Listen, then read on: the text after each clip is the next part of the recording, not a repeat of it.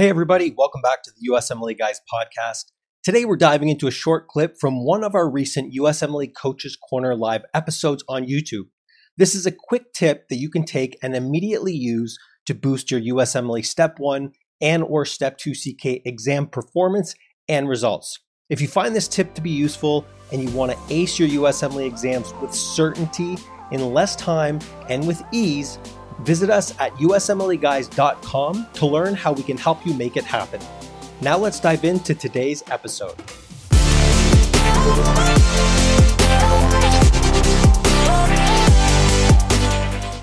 If you want to speed up your Step 1 prep, your Step 2 prep, whatever you're prepping for, you need to be obsessed, ruthlessly obsessed with having a winning strategy. Honest to God, the people who we work with who crush it right away, 2-3 weeks ready for their exam versus people who take months and months and months, the biggest difference is those who take forever and they don't do well do not focus on having a strategy. You need a strategy, but here's a secret.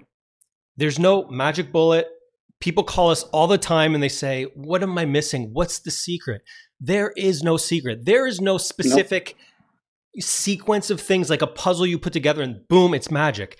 You have to be willing to sit down for afternoon, 4 or 5 hours, say, these are my weaknesses, these are my borderlines, these are my strengths, and create yourself a plan. I had a call last week with a student, and this smart guy, you've worked with him, and he was just all over the place with respect to not knowing what to do next. How do I fix my weaknesses? So I said, this is what we're going to do. Sat down for an entire afternoon, crafted a plan, took an entire afternoon, but now boom, boom, boom, flying through the material. So if you want to really speed up your progress, take the time ahead of your prep, put together a schedule that will allow you to then focus on the weaknesses based on everything you have outlined. And you also want to say every couple of weeks, if something's working, I'm going to double down on it. If something's not, I'm going to reassess that, maybe remove something or alter something.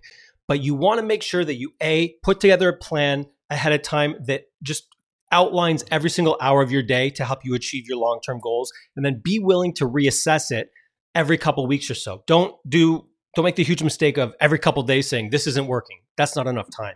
But be willing to reassess, and you really need to become obsessed with putting together a winning strategy. Doc, how big of a difference does this make with the students that you work with when it comes to progress, efficiency, speed, all these things? Oh, it's huge because, they have a day-to-day schedule. They wake up in the morning, they know exactly what they have to do, and then they adjust accordingly.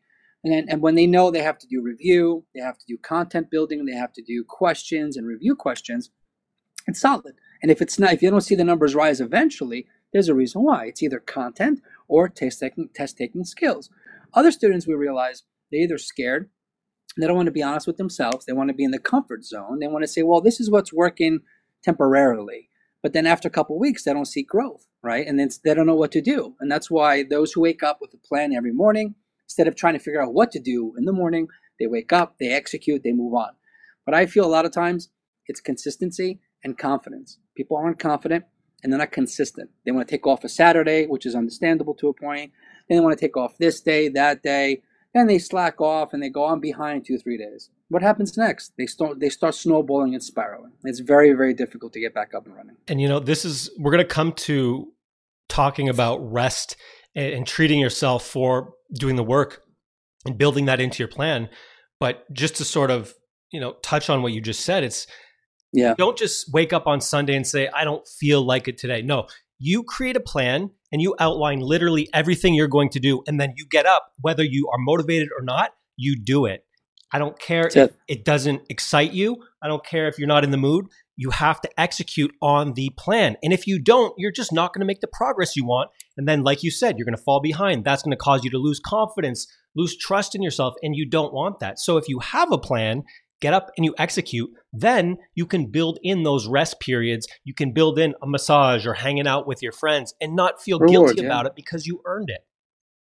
Yeah, exactly. Like we had 3 students this morning, coaching sessions, and basically they go to me, we love meeting up with you because we know that even if we're tired, exhausted, we know that tomorrow Dr. Stowers and I are doing questions.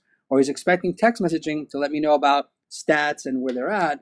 And they go, this is what I need to succeed. I'm like, well, I'm happy that you accepted the fact that you need to schedule someone to push you, because if you're on your own and you could be your worst enemy, you got to be honest with yourself, or else months go by and you're just in the same loop over and over and over again. And the only person to blame is yourself.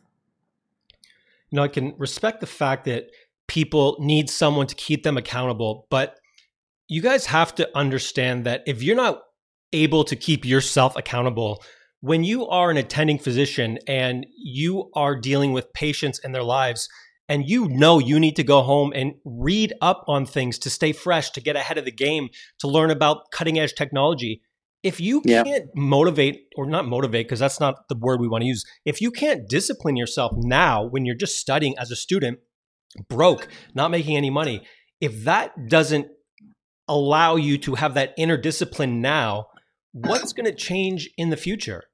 You have to be willing to just say, I am going to do what I have to do. Non-negotiable, bottom line, because medicine is a lifelong learning type of field. The pursuit of knowledge never runs out when you're a doctor, and you're always going to have to go home and read and study and do these things, even when you're an attending. So get in the habit now of saying, I will just do what I have to do. Now, I'm not saying it's not great to use resources like us for that extra help. We're like steroids for your step one prep.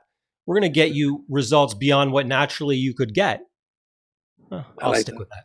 But you guys still have to be willing to discipline yourselves. So I go on and on about that one. If you guys like that clip, I've got another one for you up here. Or if you want to watch the entire episode, check out this video right here. Thanks for listening. I hope you found that to be helpful.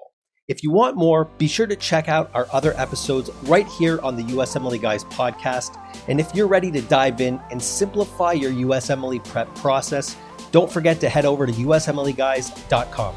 I'll see you all on the next episode.